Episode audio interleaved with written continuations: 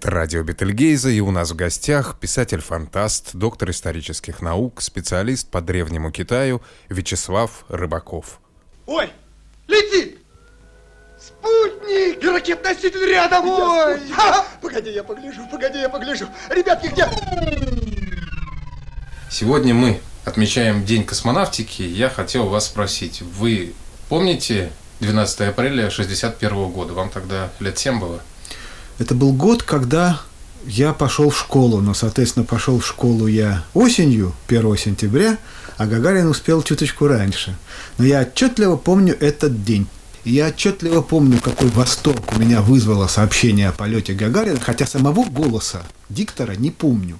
Но я самое яркое впечатление этого дня, что я немедленно вытащил какой-то э, лист бумаги и на нем нарисовал взлетающую ракету в восторге. Точно помню, что она называлась Циолковский, и э, по борту эти буквы были написаны, и родителей, пришедших Э, с работы на обед, я этой картинкой встретил, захлебываясь от восторга и рассказал им эту новость. Вот это я отчетливо помню. Это было 12 апреля 1961 года. То есть я уже э, в этом достаточно нежном возрасте соображал, какое событие произошло.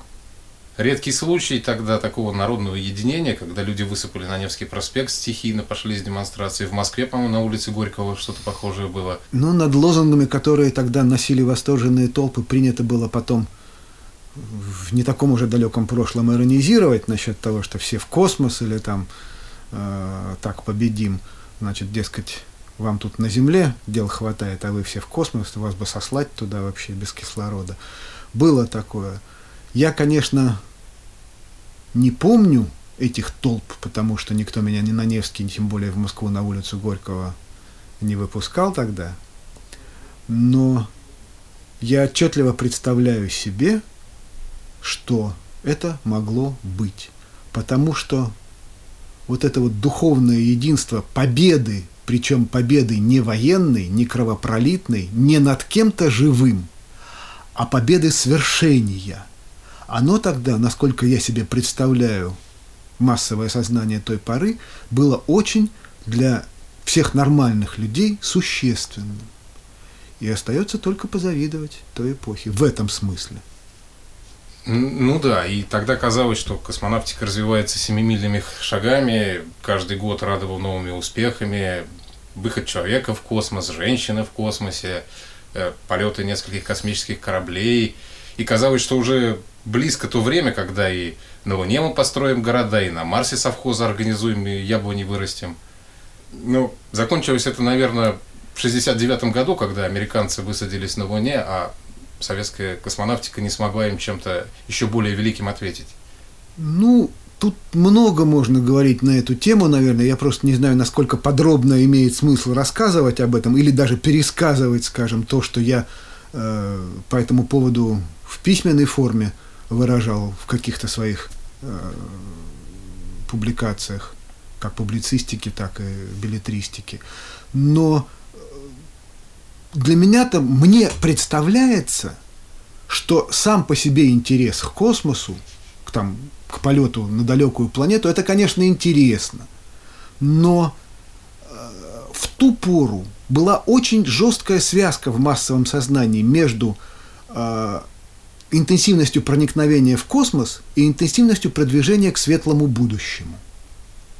Вот когда эта связка разорвалась, тогда и интерес, вернее даже восторженный интерес, предвкушающий, ожидающий интерес новых побед в космосе прекратился. Стало просто, ну да, ну вот очередная новость. Вот, вот Буран полетел, ведь тоже было достижение великолепное для да. э, нашей тогдашней 80-х годов э, науки и техники. Но это не вызвало даже десятой доли того резонанса, который вызывался тогда первыми полетами спутника, белка, стрелка, лайка, все эти...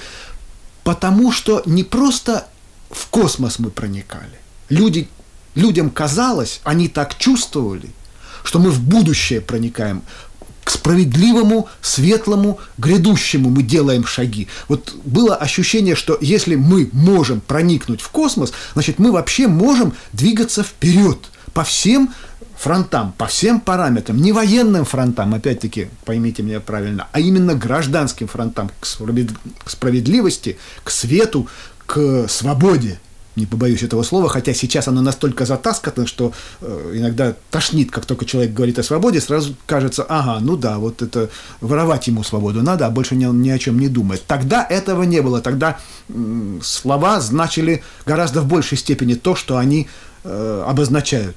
Не было еще вот этого, хотя Орел писал, что тоталитаризму свойственно двоемыслие, сейчас двоемыслие я усматриваю в нашей жизни гораздо больше, чем в 60-х годах. Вот, поэтому, конечно, а потом началось угасание. Потом началось угасание, во-первых, оказалось, что нет этой связи.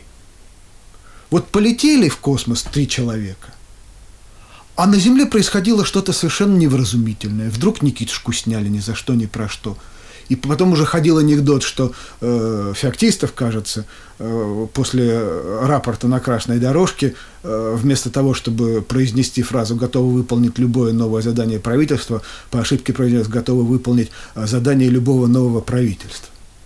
Это был уже анекдот, уже люди начали подхихикивать над этим. А потом погиб Комаров. Первая смерть в космосе у нас была насколько я помню. Ну, публичная смерть, потому что до этого-то гибли э, люди на Байконуре при неудачном В космосе. Старте. В космосе на ракете. То, что во время стартов горели там десятки людей, это тоже отдельная трагедия, но это все-таки можно было, можно во-первых, это можно списать и на оборонку. Во время оборонных дел тоже гибнет довольно много народу. Во время учений без всяких ракет гибнет сколько народу просто в танках или там вообще падают с откоса. Я имею в виду на ракете.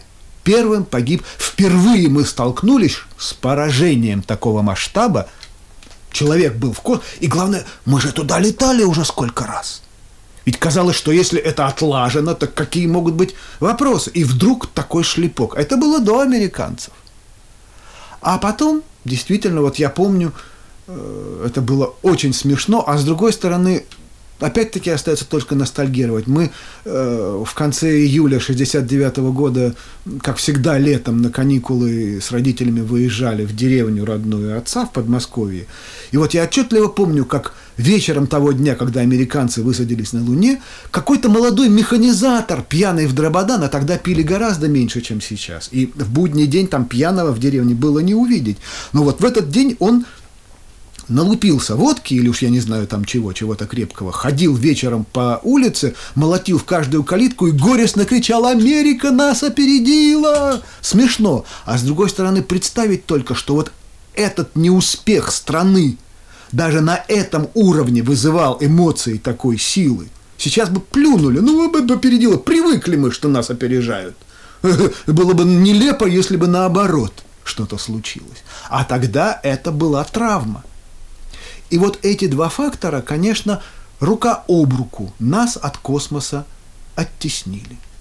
А потом третий фактор – нехватка средств. Советскому Союзу надо было подкармливать братские компартии, всяких африканских товарищей, идущих некапиталистическим путем развития, да нет, всячески надо, субсидировать. Надо было еще и зерно закупать, которое Зерно закупать. В общем, зерно как бы нужно было все-таки своим.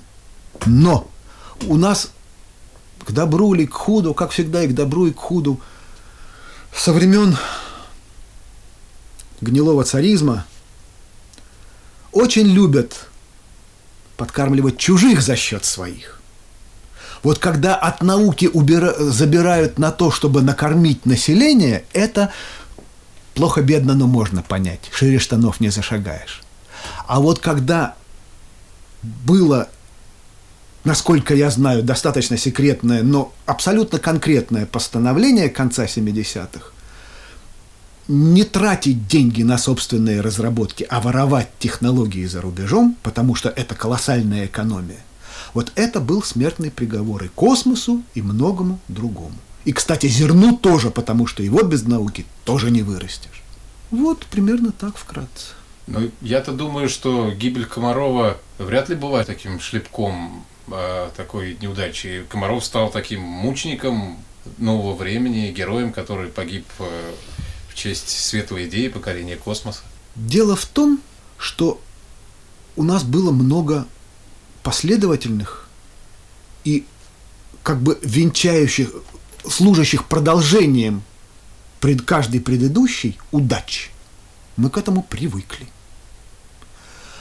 Погибать герои должны на войне. Это понятно. Вот трудно мне судить, конечно, я был еще очень молод, но у меня не осталось ощущения, что это воспринималось как фронт. Нет, это был праздник. Для людей это был праздник, а на празднике люди не гибнут. Потом... А потом еще и Гагарин, который в космос слетал, такое выдержал и вдруг плюхнулся непонятно от чего. Ну что-то в стране происходит не то, раз пошло такое. Это же почти одновременно было. Интервал там год где-то. Я думаю, что э, еще причина такой не деградации, а такого замедления космического роста в том, что Сняли Хрущева, который искренне э, увлекался космосом, искренне поддерживал эту идею. И умер Королев, на железной воле которого советская космонавтика держалась. Был бы жив Королев, довели бы до ума ракету Н-1, и полетела бы она, может быть, на Марс, как-то о том мечтали. Трудно сказать, потому что, опять-таки, шире штанов не зашагаешь. Если ну, нету денег на это, то ну, неоткуда было взять. Никитушка, он, конечно, как бы горел энтузиазмом по отношению к космонавтам, но ведь, насколько я знаю, через него тоже долго продавливали эту идею, потому что он долго не мог понять, что это какой э, будет э, выгодный рынок имиджевый но для страны. Смекнул. Но смекнул, когда вдруг оказалось, что это настолько хорошо работает, да. Но ведь действительно, вот Королева как бы не уберегли а по некоторым версиям даже и просто неумело прооперировали, слишком боялись врачи. Вот тот же э, Борис Натанович Стругацкий рассказывал, что если бы Королева оперировали обычные хирурги, которые бы не знали, кто перед ними, его бы спасли. А поскольку э, оперировали такого важного человека и э, страшно дрейфили, как бы чего не выйдет, то ему просто в какой-то момент вот не рискнули выбить зубы и вогнать в легкие вот этот шланг, которым бы дали э, продохнуть. Вот ни, ничего не могу сказать, не, не держал я там ни шланг, ни свечку, ни скальпель, но вот такая версия тоже есть. Ну, вот стало совпадать, знаете, как, как, как вот когда кончается полоса удачи, начинается полоса неудач, все мимо строки. Все вдруг начинает работать против.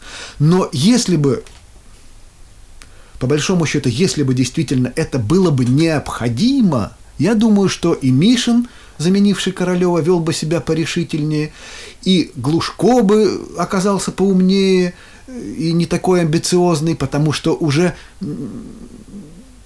когда была великая цель, люди могут поступаться своими амбициями. Когда великая цель общая начинает подергиваться этаким флером – пропадает, остается лишь как пропагандистское какое-то ядро, тогда начинают вылезать личные амбиции. Я умнее, нет, я умнее. Я лучше до Луны доберусь, нет, я лучше до Марса доберусь. Вот, вот все начало сыпаться в какой-то момент. А по большому счету, ну, это было преждевременно. Ведь мы знаем теперь отчетливо, что никому эта Луна была не нужна, и если бы вдруг, как, вот представить себе такую странную коллизию, на Земле одно государство и мировое правительство, как в 30-х, 20-х годах мечтали прогрессивные фантасты, типа Уэлса, например, никто бы не полетел на Луну, потому что никто никому не был бы заинтересован утереть нос. Человеческая амбиция – великая мотивация. Вот мы сделаем, нет, мы сделаем. И действительно, мы сделали колоссально много. И даже потеряв Луну, мы зато продвинулись в, орбитальной в орбитальных космонавтике. До сих пор нашим опытом едет МКС, да?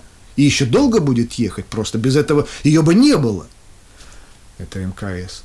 Ну вот, сделали такое дело. А потом вдруг оказалось, да нафига это нам надо? Дискотеки надо. Мы даже хотим жить нормальной жизнью, как все цивилизованные страны. Надо свободы, свободы хамья, свободы наркотрафика, вот это вот свободы воровства, вот нормально. Но американцы совмещали и дискотеки с полетами в космос, и, и наркотрафик тоже. Вот э, часто попадаются случаи, когда в, да, сейчас в НАСА обнаруживают, да. да, эти пакетики, известная история. Вы понимаете, вот нельзя, на мой взгляд, вот все параллелить так. Вроде бы технологии похожи, а культуры-то разные. И вот то, что как бы нормально проходит для культуры, которая 200 лет так и живет, и выработала в себе какие-то свободно работающие предохранительные механизмы, зачастую не проходит для традиционной культуры, на которую вдруг огненная вода обрушивается, как на э, чукчей вот вся эта свобода с дискотеками. Вот у американцев нормально, или там у европейцев, хотя на самом деле тоже они не особенно-то одобряют свои эти космические программы, и периодически волнами идет протест. Да бросьте вы этот Марс, надо вкладываться в дороги, в здравоохранение, в велфер так называемый этот. Оставьте вы этот космос в покое. И очень многие кивают руководители высшего звена, говорят, да, действительно, не время – поскольку никто на пятки не наступает, то вроде бы можно десяток лет повременить. Но вот у них как дискотеки были полтораста лет до космоса, так они постепенно параллельно научному процессу и развивались. А у нас получилось так, во всяком случае при советской власти, либо одно, либо другое. Уж если все валим в космос, так все валим в космос. Испытываем колоссальный энтузиазм, и нам больше ничего не интересно.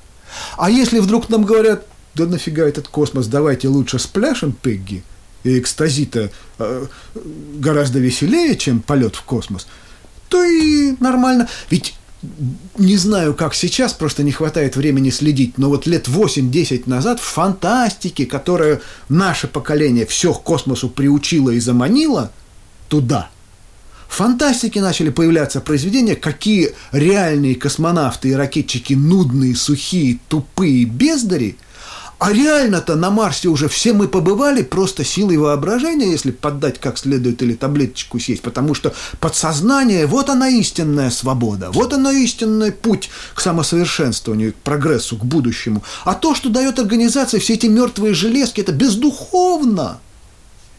Это вот этим сейчас интеллигенция была славна вот таким вот подходом. Я не знаю, перечитывает ли кто-нибудь сейчас эти произведения, но в конце 90-х они вдруг расцвели пышным светом. Я помню, один, другой, третий премии получали, какие-то рассказы, повести про то, что не надо нам ничего, надо вот это внутрь себя, вглядеть в себя, и ты все получишь.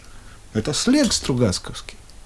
Хорошо, к фантастике мы еще вернемся. Я хочу спросить у вас, как у специалиста по Китаю. Зачем китайцам космос? Это тоже является подтверждением верности выбранного коммунистического курса? Ну, я думаю, что у них счастливым образом сейчас сочетается идеология с э, прагматикой. Потому что, с одной стороны, совершенно понятно, что современная великая держава без завоевание своего сегмента, по крайней мере, околоземного пространства, великой быть не может. Просто не может по определению. Сколько ни было бы танков и подлодок, вот если у нее нет орбитальной группировки достаточно мощной, она все равно держава второго сорта.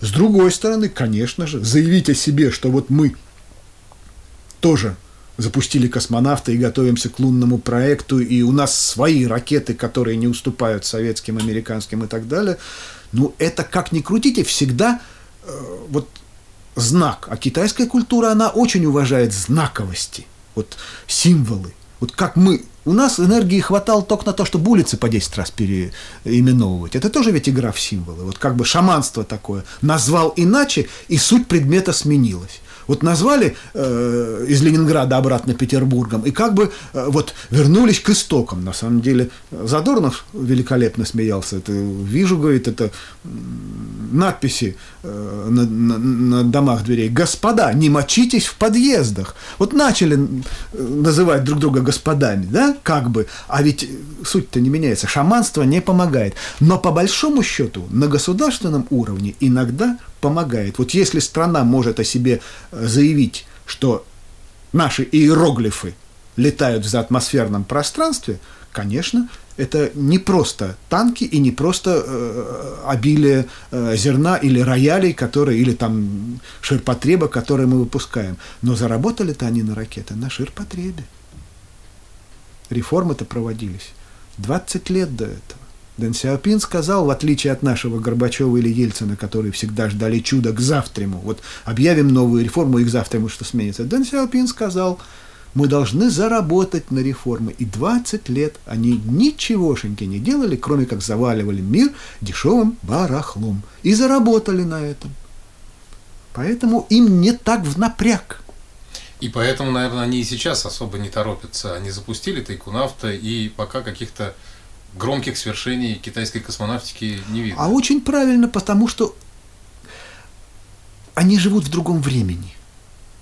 Мы, к сожалению, вот всегда нам кажется, что мы балансируем на грани, и вот-вот нас кто-нибудь съест или сами лопнем э, под собственной тяжестью. И нам надо чудо к завтрашнему дню. А китайцы привыкли мерить веками. Вот 10 лет туда, 10 лет сюда – это пустяки. Спокойно будем работать, откладывать юанчик к юанчику. У нас сейчас, если не пообещают 300% прибыли, никто не пошевелится. А они за 3% будут пахать день и ночь. Вот в этом, э, я считаю, вот перспективность культуры, один из параметров ее, это вот такая вот способность к дотошной, повседневной, мелкой работе, которая не приводит к мгновенному триумфу ни, ни в идеологической сфере, ни в сфере доходной, но она-то и есть надежный путь в будущее. Мы вернемся к вам через несколько минут.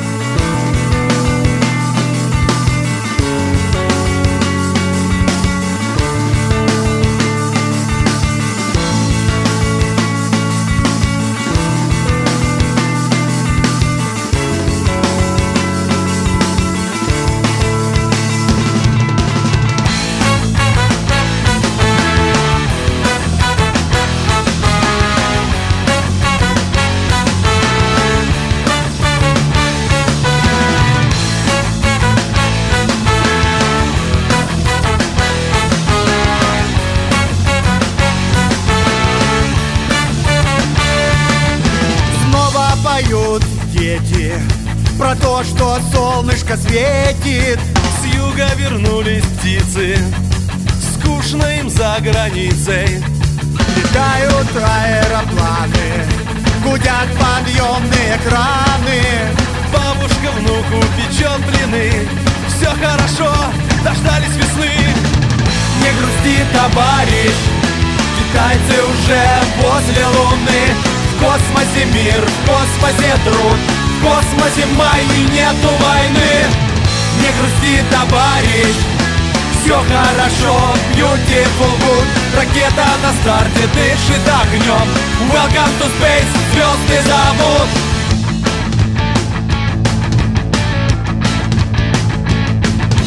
Сразу все стали добрее Полярники бороды бреют. И первые велосипеды По лужам торжественно едут. И дело уже не в погоде Просто лыжи не в моде.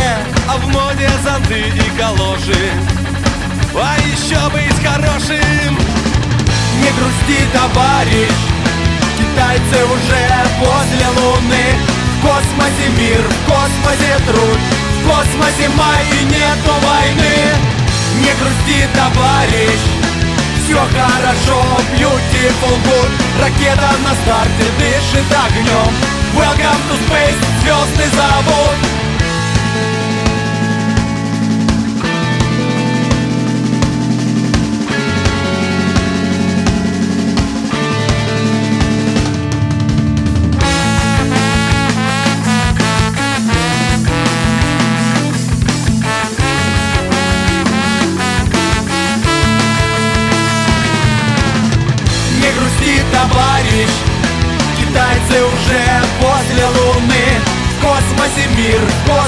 труд В космосе май нету войны.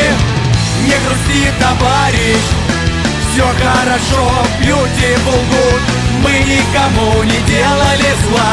Нас не забудут, нас заберут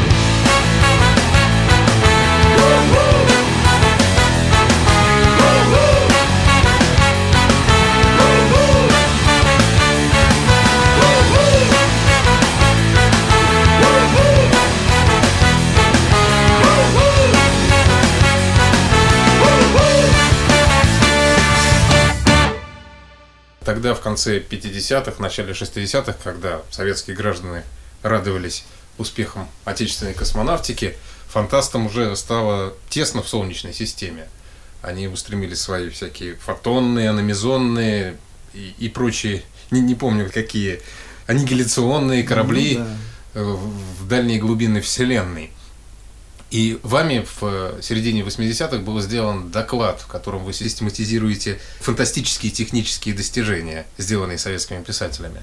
Ну, не совсем так, потому что, конечно, сделать обзор э, такого рода было бы... Это был бы совсем другой жанр, да мне и не по уму все-таки я гуманитарий. Э, там, насколько я помню, э, три этапа я взял.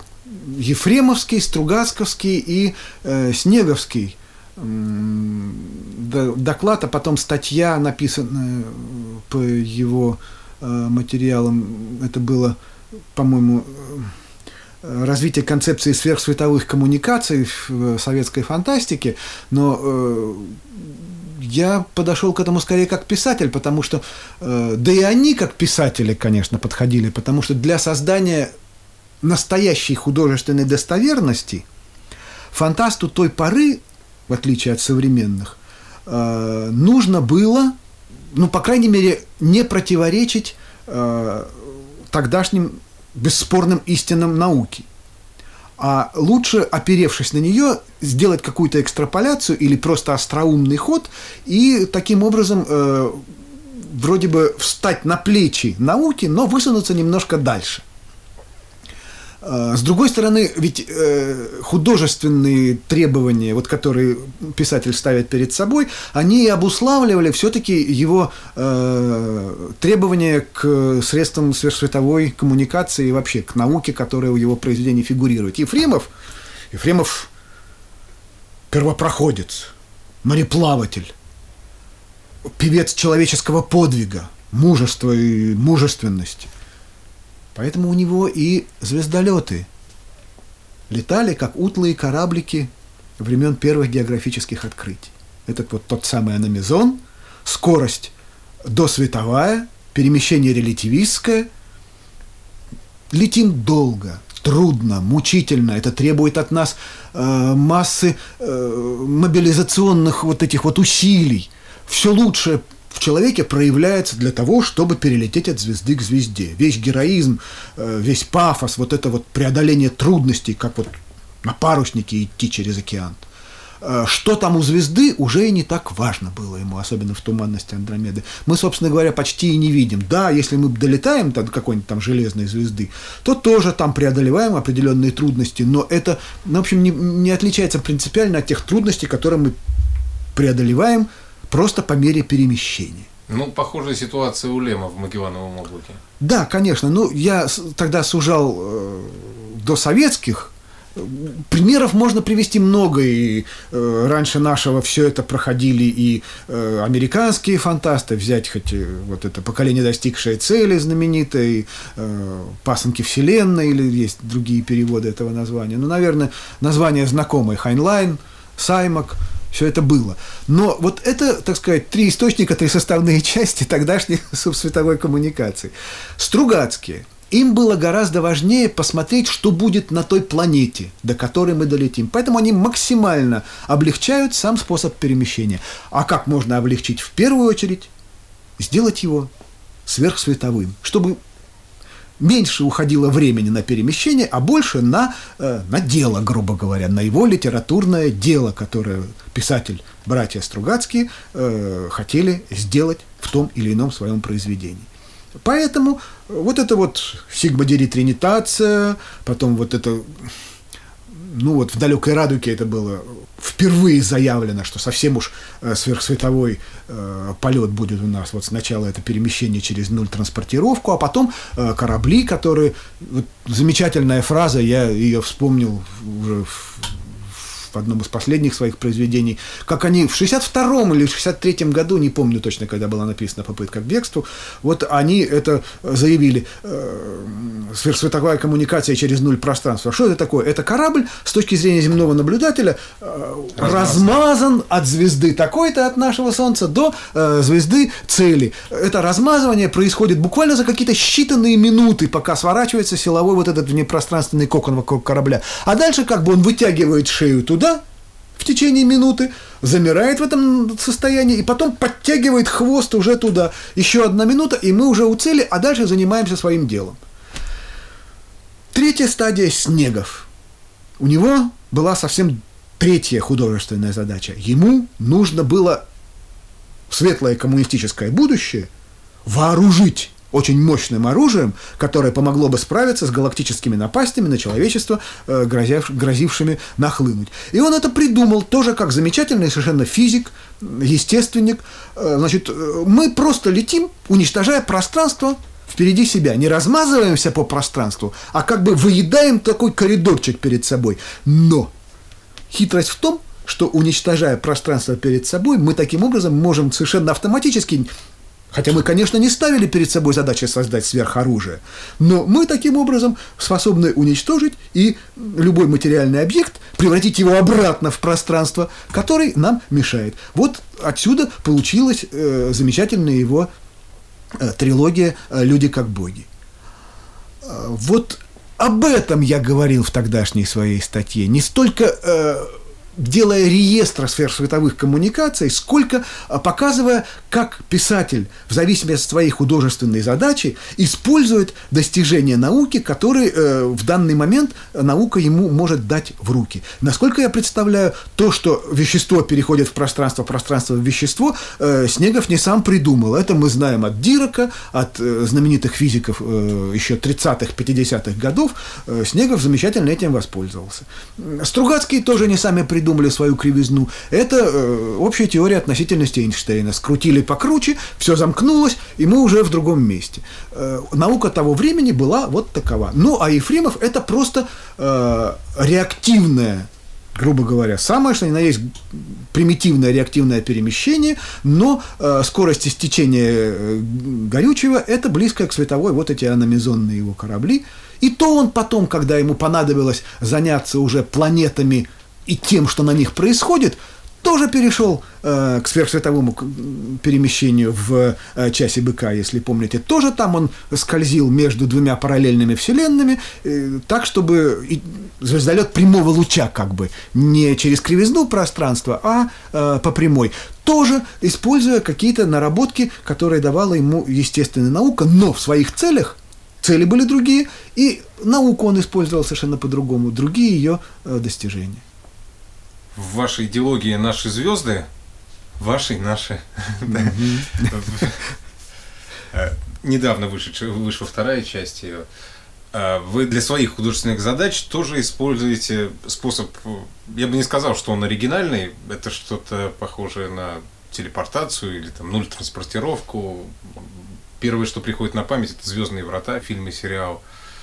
Но коренное отличие у вас в том, что не все могут этими пространственными вратами воспользоваться, угу. а только люди с чистым сердцем и с верой в душе.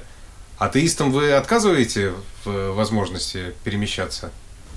Я уже сталкивался с таким подходом и считаю, что люди просто невнимательно читали или э, их этот подход настолько взбесил, э, что они просто не могут осмыслить то, что у них перед глазами. Ведь там в тексте совершенно точно сказано, вот люди, многие люди, которые тестировались, у которых висели крестики на груди, теста не прошли. Не прошли а сам атеист вполне Журанков, который все это создал, он прекрасно себе э, через эти звездные врата мотался, э, пока э, оставался жив.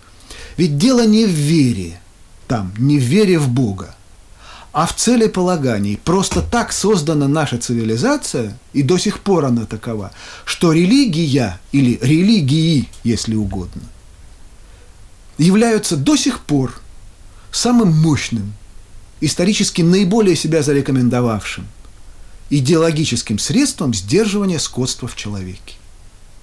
Поэтому в религию там все и уперлось. Дело, если человек и без религии оказывается вот носителем культуры светской, но ограничивающей его хамство и его безудержные инстинкты в той мере, в какой это необходимо, то и для спасения души, может, это, если верить в него, это и не одно и то же. Но для перемещения через мои звездные врата это было одно и то же. Неважно, религиозен ты или нет, важно, какие цели, и не для данного перемещения, а жизненные, ты перед собой ставишь. Но факт остается фактом. Облагораживание жизненных целей в течение всей истории человечества в основном это было дело религий не только христианской, но, во всяком случае, всех этических религий для каждого цивилизационного региона. Да, я э, тоже для своих художественных целей придумал э, совершенно, я-то считаю, не бывавшую до сих пор нуль транспортировку, потому что э, то, что по формальным художественным признакам войти в одну дверь и выйти из другой, да, это мы видели во многих фильмах. Но во-первых, э, никогда я не слышал и не читал до сих пор ни у кого привлечение для нуль транспортировки струнной теории, а уж тем более совмещение ее с эвереттикой, этого просто ни у кого не было. Но я не гонюсь за научно-техническим первенством, потому что вот эта вот эвереттика, вероятностные миры, подсказали мне очень интересную художественную возможность вот это ветвление миров более и менее вероятных с разной степенью вероятности, оно, то, чего люди, читатели, по-моему, многие не поняли, потому что, повторю, слишком озверели от намеков на религию. Я даже э, в сети встречался, ну вот, опять Рыбаков всех приличных людей, которые нерелигиозные, перебил или сделал сволочами, куда ж деваться? Типа вот такой вот. Неверный подход. Но, к сожалению, вот хоть ты кол на голове людям тиши, вот они зачастую приходят в такое умоиступление, что не видят очевидных вещей, которые в тексте написаны и раз, и два, и три. Не в религии дело. Но стоит увидеть слово религия, как тут же уже как бы э, достали с этим Богом, да пошел к бесу, да, да, да, я свободный человек в свободной стране, зачем мне ваш Бог? Я сам себе голова, я лучше знаю, что такое добро и что такое зло. Ну вот об этом можно поспорить, но это не относится напрямую к теме передачи, насколько я понимаю. А вот эта новизна дала мне возможность провести вот эту вот линию, которую люди восприняли как чисто религиозную. На самом деле она естественно научная, как это не смешно.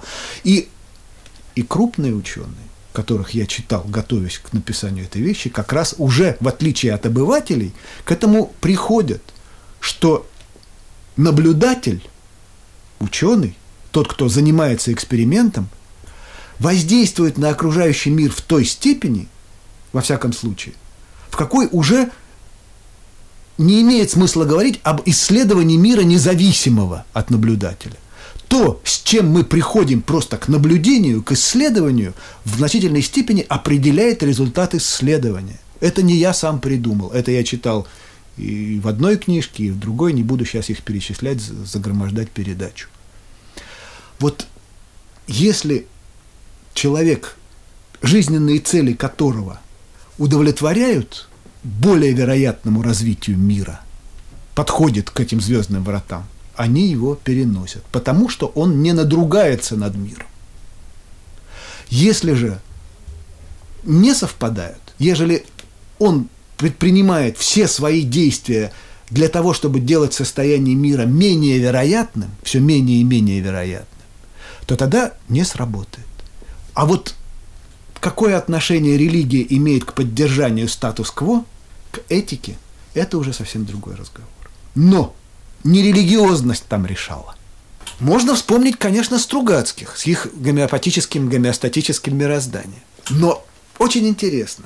Эта вещь писалась в 1974 году, и как бы это гомеопатическое мироздание, гомеостатическое, для Стругацких, для самих, было, насколько мне известно, просто олицетворением давления КГБ и вообще тоталитарного режима, с которым они в это время уже э, во всю мощь своего таланта и гражданской позиции боролись. Но на самом деле это видится как? Вот люди, встреч... ученые встретили некий закон природы, и они с ним начинают бороться, потому что он ограничивает их свободу. А в чем свобода? В чем свобода, если твоя... Вот этим, этим вопросом у Стругацких не задался никто. А зачем нам этим заниматься, если действительно, пусть даже через миллион лет, это приведет к гибели мира? Да может быть, мироздание – это право. Может быть, оно не зря дает нам по рукам. Может быть, вместо того, чтобы возмущаться этим, сказать ему спасибо, что оно вовремя нас предупредило. Этого вопроса там не стоит. Человек умнее мироздания, умнее Бога умнее всего. Человек мерило всех вещей. Да, вот эту вещь, пожалуй, вот Стругацковское гомеостатическое мироздание можно мне поставить в качестве э, предшественника. И в качестве того, что оказалось диаметрально перевернуто. У меня как раз это и сделано. Мироздание умнее. Вот тот, кто пытается соответствовать ему, тот и получает возможности. Кто, пыта, кто пытается настоять на своем, тому мироздание дает по рукам вот мне интереснее всего показалось, и поэтому здесь вот вещь такая на грани религии и нерелигии. Каждый должен понять в меру своей, что называется, испорченности. И не зря там Эйнштейна процитировал я. Мне интересно понять замысел Бога. Он говорит, неважно какие-то конкретные открытия, мне важно понять, я занимаюсь этой своей физикой для того, чтобы понять замысел Бога. Вот не является ли источником этики реальность? Галактическая, межгалактическая, вселенская, какая угодно. Этика есть продолжение в нашем мире законов неодушевленной природы, а отнюдь не эгоизм. Вот это мне показалось интересным показать, но этого почти никто не видит. Практически никто. Я думаю, что раздражает еще столкновение двух таких несхожих вещей. Э, особенно первая часть, она написана в каком-то жанре комикса. Там мир, который окружает главных героев, он почти карикатурный. Там такие опереточные злодеи, американцы, э, на которых работают тоже опереточные неонацисты. Ярко выписан представитель так называемой демшизы, который прямо по словам Путина шакалит у иностранных посольств. Вот такие персонажи, часто даже плоские, такие комиксовские, они вдруг сталкиваются с другими героями, которые в этом таком достаточно условном мире вдруг говорят о серьезных вещах, о серьезных философских вещах. Ну, это дело вкуса и жизненного опыта. Я не сказал бы, что кто-то и в первой части шакалит у иностранных посольств. И этот мужик, Бабцев, не такая уж демшиза, потому что все, рискну сказать, что все лучшие люди – отдали этому дань лет 20-25 назад, этому мировосприятию, этому подходу, этим политическим и общественным убеждениям.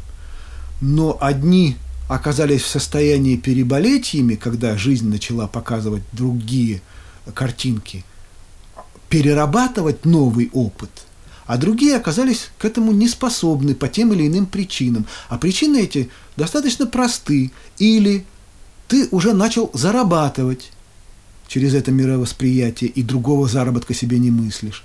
Или ты слишком сильно поставил, э, самоутверждаясь именно в этой атмосфере, в этом кругу, и иного круга и этой иной атмосферы себе не мыслишь. И так далее, и так далее. Но вот ведь во втором томе я старался показать, что каждое последующее поколение вот такого рода людей оказывается э, на порядок более подлым, чем предыдущие. И то, кто, те, кто шли в этот мир за идеалами когда-то и сохраняют их в себе до сих пор, пусть в каком-то извращенном, искалеченном виде, сами первыми оказываются под ударом э, той молодежи, которую они вырастили, потому что они на самом деле, сами того не желая, ей показали прекрасный способ зарабатывать ни черта путнего не делая, а просто произнося узкий набор э, фраз. И это э, действует по обе стороны баррикады. И среди Димшизы, и среди подсриотов так называемых, да? в равной степени. И я постарался там это показать и уравнять обе эти стороны, что и тот и другой пришли, в общем, к той же э, тупости и неспособности проходить через звездные врата. Ну а э, насчет карикатурности тех или иных персонажей, это дело читательского восприятия. Вы понимаете, вот если эти персонажи в жизни карикатурные, Лимонов – ведь карикатура же она человека. Да. Как ты его реалистично не описывай, это ничего придумывать не надо, Нет, кроме ну, этой другой России. Его дело, уже дальше ехать да, некуда. Дело в том, что мы сейчас живем в эпоху такого тотального комикса. Он победил во всем. Ну... Значит, значит, если какие-то персонажи моих произведений э, являются как бы героями комиксов, не я плохо их написал, а наоборот, я их хорошо написал, потому что они являются комиксами сами по себе, эти жизненные коллизии. И, конечно, да, в этом смысле можно сказать, что когда э, люди, живущие реальной любовью и реальным познанием, сталкиваются с людьми, которые комиксы, конечно, происходит ощущение э, какого-то э, обиды, обиды у читателей. Опять-таки сошлюсь на один из сетевых примеров. Кто-то из э, тех, кому вещь понравилась, писал, э, что понятно, почему она так раздражает, потому что все мы где-то э, э, подспудно помним, какими мы были и какими хотели стать, когда нам было лет по 12-14. И эта вещь спрашивает, сможешь? Вот сейчас, когда тебе 40, сможешь? А помнишь, как, что ты хотел? Вот помнишь, как бы ты, э, если бы тебя в детстве показали эту ситуацию, как бы ты себя повел? А посмотри, как ты себя сейчас ведешь в этой ситуации. Да, конечно, это, от этого хочется заслониться, а, естественно, если хочется заслониться, кто виноват? Автор, который написал карикатуру поскольку вы затрагиваете болевую точку, ну поэтому ну, да. это и вызывает такую реакцию. Да. Да, э, и отторжение, и возмущение. Так же, как вот было с предыдущей вещью на будущий год в Москве. Угу. Тоже ведь, ну, ор просто пошел. А прошло 5-7 лет, и говорит, господи, это все, все так. И слава богу, что не настолько так, но вот одной ногой так. Да. Но надо было пере, переварить. Надо сказать нашим слушателям, что в этой книге на будущий год в Москве события Сб... происходят. Да, сбылись все идеалы демократов. Россия рассыпалась да. на ряд маленьких государств. Она, по сути, оккупирована ну, даже не оккупи... даже оккупации не понадобилось. Сами, сами с удовольствием отдались, легли и растопырились. И весь сюжет э, книги, собственно говоря, э, о том, путешествие из Петербурга в Москву, как людям, у которых нет визы, доехать из Питера до Москвы срочно, которым надо туда добраться, и туда нелегально пробираются. Да, чтобы угнать, в конце концов, э, космический корабль «Буран», который, который стоит на развлекательной да, площадке. Да, да. превращен в аттракцион. И Буран является символом нашей прошлой великой истории и надежды на будущее, на возрождение. Ну, как бы можно, да, так сказать. Да. Э, хорошо. А первая часть вот этой диалогии, вернусь я к ней, «Звезда Полынь», она, по сути, такой реквием, наверное, по советской космонавтике. Там герои большей части оплакивают э, несбывшиеся мечтания. Ну, да. Вы там описываете Байконур. Это ваше личное впечатление? Вы там были, видели эту разруху? Не был, не был, но я очень серьезно поготовился. Вот начитался, насмотрелся, э, поси... через сеть напутешествовался, поговорил с людьми, которые были. То есть не зря мне говорили многие, что, дескать, вот по личным впечатлениям, вот просто, ну, это как бы так надо писать. Вот я, э, когда ну, неважно. Э, то есть говорили, что вот просто вот на этом углу мы стояли, который там описан, вот на этой лавочке сидели. Ну, это вот то, о чем я уже говорил. Если хочешь добиваться достоверности, то уж изволь.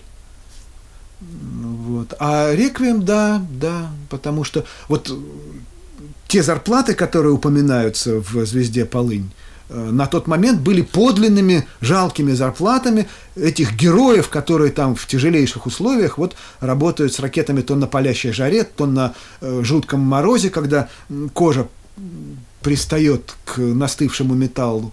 Да. Реквием до некоторой степени. Ну, если крыша ангара свалилась и ну, разрушила буран. буран, тот самый, вторую, этот самый э, габаритную модель, да, ну, что об этом говорить.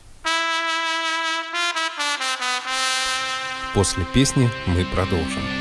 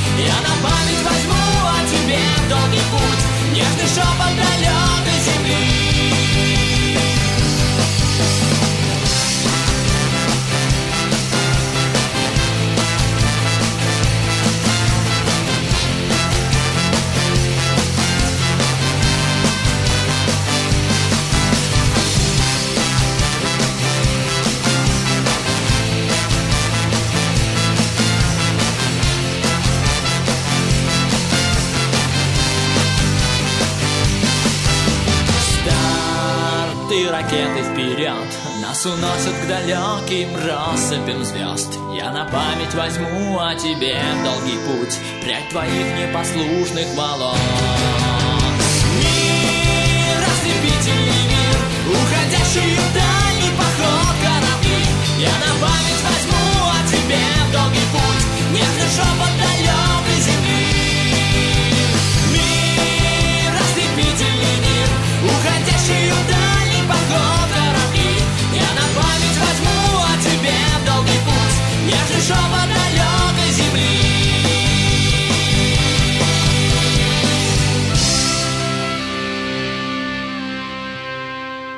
Вернемся к золотому веку научной фантастики, к мечтам фантастов о светлом будущем. Вот не так давно московский литератор Дмитрий Быков, который, кстати, хорошо отзывался о вашей идеологии, говорил о том, что он просто мечтал бы жить вот среди таких людей, и чтобы технократия стала государственной моделью.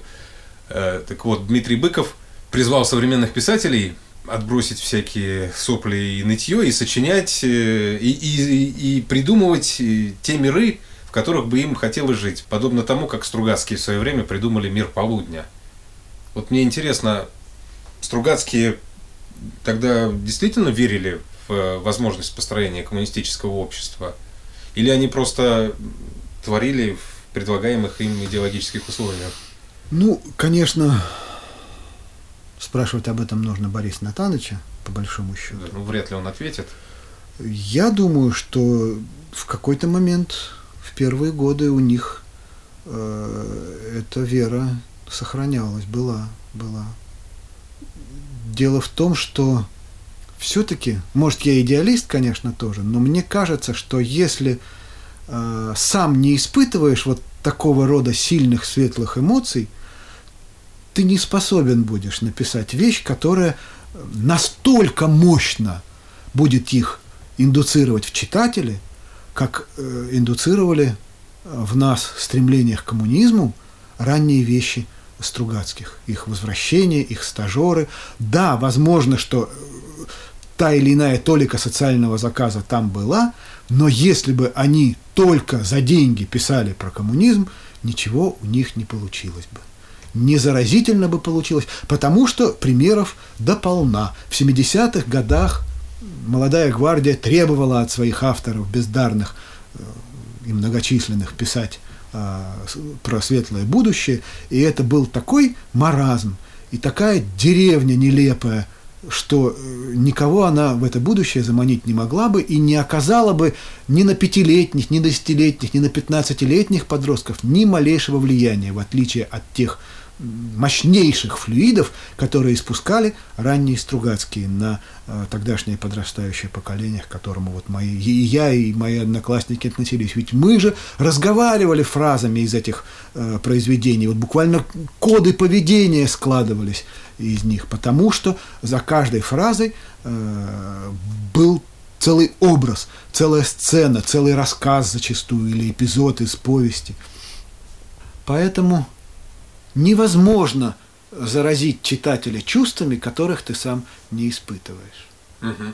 А вот этот призыв Быкова, он разве может э, привести к каким-то конкретным изменениям? Мы же знаем, что мечты Ефремова, Стругацких, тогда молодых, э, там, Гуревича или какого-нибудь Мартынова, они так и остались мечтами. Ну, по большому счету, мечты всегда остаются мечтами. И у тех же Стругацких замечательно было сказано, мечта, которая может быть реализована, это не мечта, а просто производственная цель.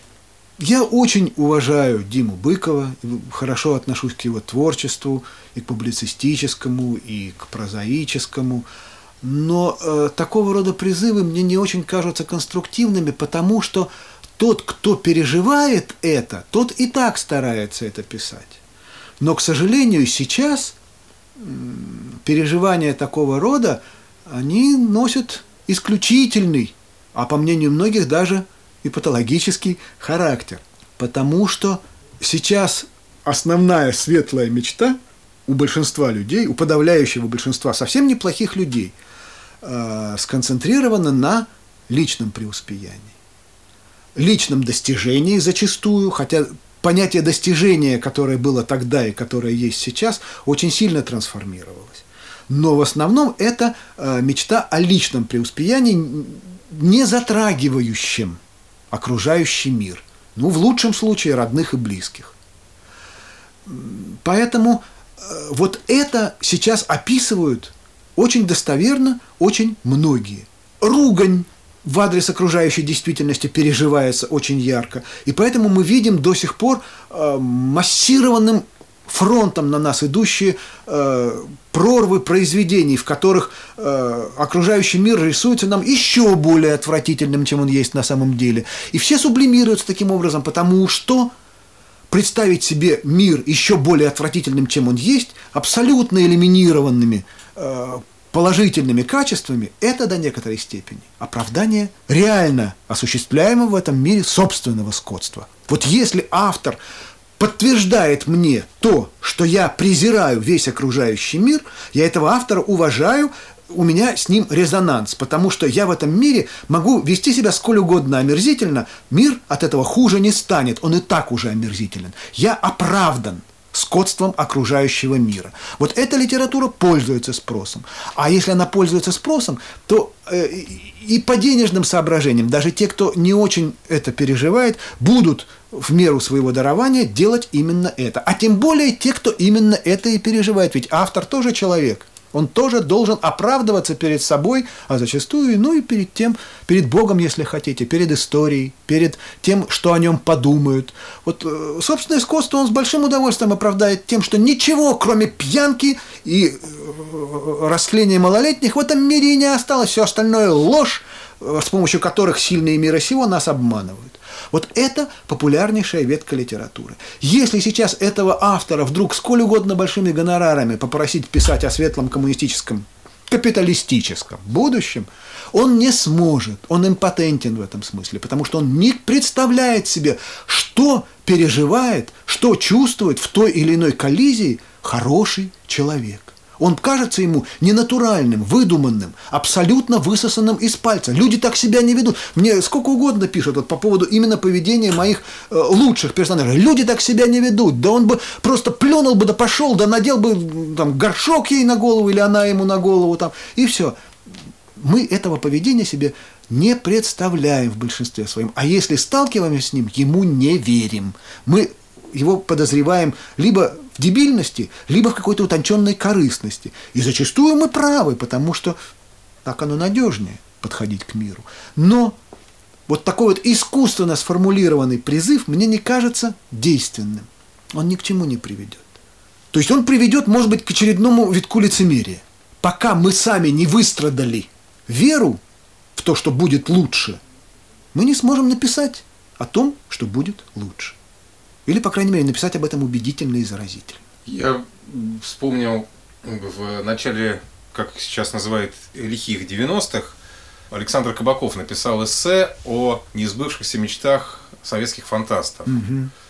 И он писал, что, конечно, не построили мы, не создали мы материально-техническую базу коммунистическую к 80-му году, не покорили мы Солнечную систему, но какие-то вещи из тех далеких мечтаний вдруг проскальзывают. Вот он говорит, приглядитесь к тому, как одета солнцевская братва. Их спортивные костюмы и такие брутальные кроссовки, они напоминают одежду звездолетчиков, описанную у Стругацких.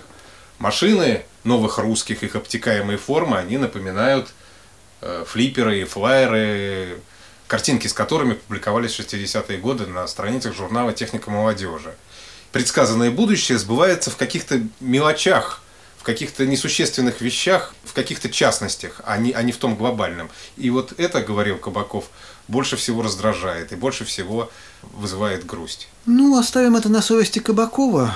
Я не считаю его пророком или крупным литератором, не побоюсь этих слов.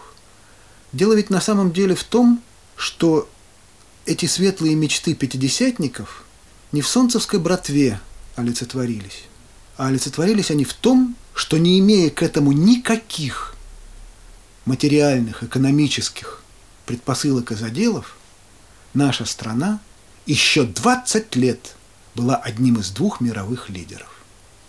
Вот в чем реализовались мечты пятидесятников и этих фантастов. Вот где был плод их э, мечтаний и их энтузиазма, их текстов, через которые они свои мечты пытались передать другим. Не в ботинках и не в зализанных очертаниях автомобилей новых русских, а в том, что все-таки полетел буран, и в том, что синхрофазотрон э, уровня чуть ли не нынешнего м, этого коллайдера э, почти построить успели в Серпухове, и только уже э, в 90-х окончательно забросили. И во многих такого рода вещах. И в том, что да боже мой, перечислять трудно и просто сейчас э, бессмысленно. Повторю просто, вот те усилия по выдумыванию светлого мира привели к тому, что еще 20 лет мир был довольно светел. И только когда уже совсем инерция заглохла, и все стали мечтать быть не космонавтами, а солнцевскими, вот тогда и солнцевские надели ботинки, похожие на космонавтов. Почему-то сбываются как раз самые неприятные прогнозы. Я помню, ну вот я, когда в детстве читал книжку «Незнайка на Луне», я просто не мог предположить, что в 90-е годы это будет руководство по построению капитализма с- в стране. Так, так точно все, так точно то, что происходило у нас, похоже на описанное Носовым. Легче всего усматривать, как сбывается плохое. Почему все плохие предсказания и, роковые сны всегда так легко потом подыскивать им задним числом э, вещесть, вещи и свойства, потому что всегда, конечно, в жизни происходит достаточно много плохого, э, которое можно потом притянуть за уши э, к тому негативному образу будущего, который кто-то создал. Предсказать что-нибудь хорошее гораздо сложнее и гораздо благороднее, гораздо безумнее, может быть. Не знаю. Меня раздражает не то, что плохие прогнозы сбываются, а то, что давать плохие прогнозы стало так популярно. Потому что, э, как ни крутите,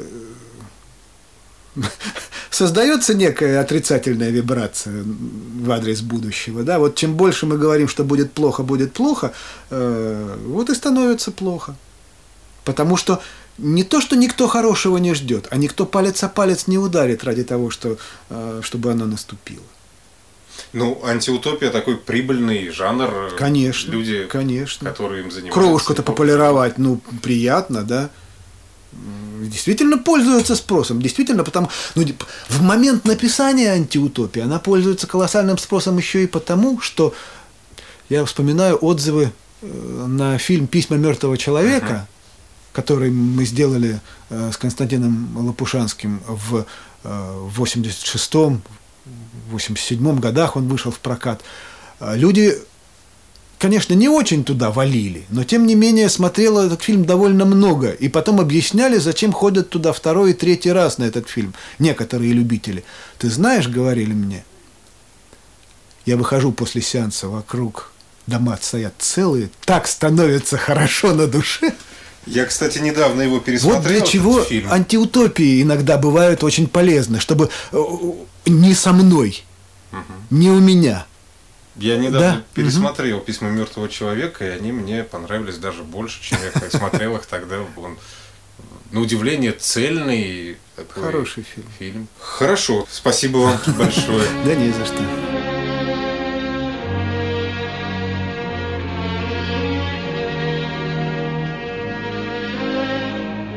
Когда с вершины завоевана глядишь ты, Родина, вперед. Твой взгляд высокий и взволнованный, Невольно за сердце берет, И видится тотчас завещанный, Ничем не омраченный час, когда войну забудут женщины, уже спокойные за нас. Когда войну забудут женщины, спокойные нас. И мир свободы не надышится, И до звезды подать рукой, И радость навсегда пропишется под каждой крышею людской, и гордостью душа охвачена, и торжествует жизнь вокруг. И молодость не зря потрачена, и человек мне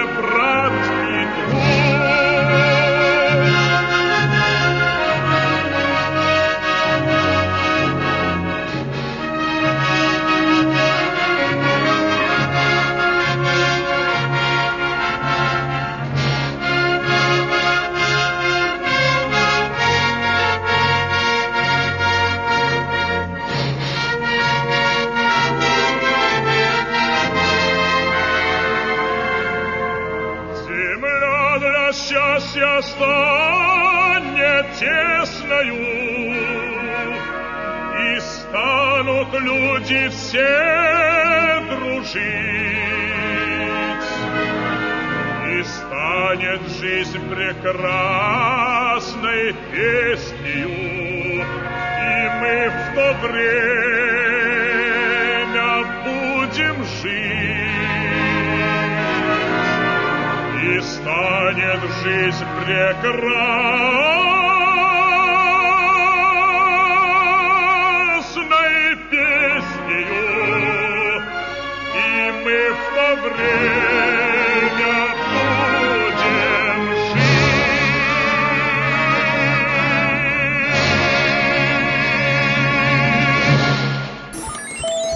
В любой точке Вселенной. Радио Бетельгейзе.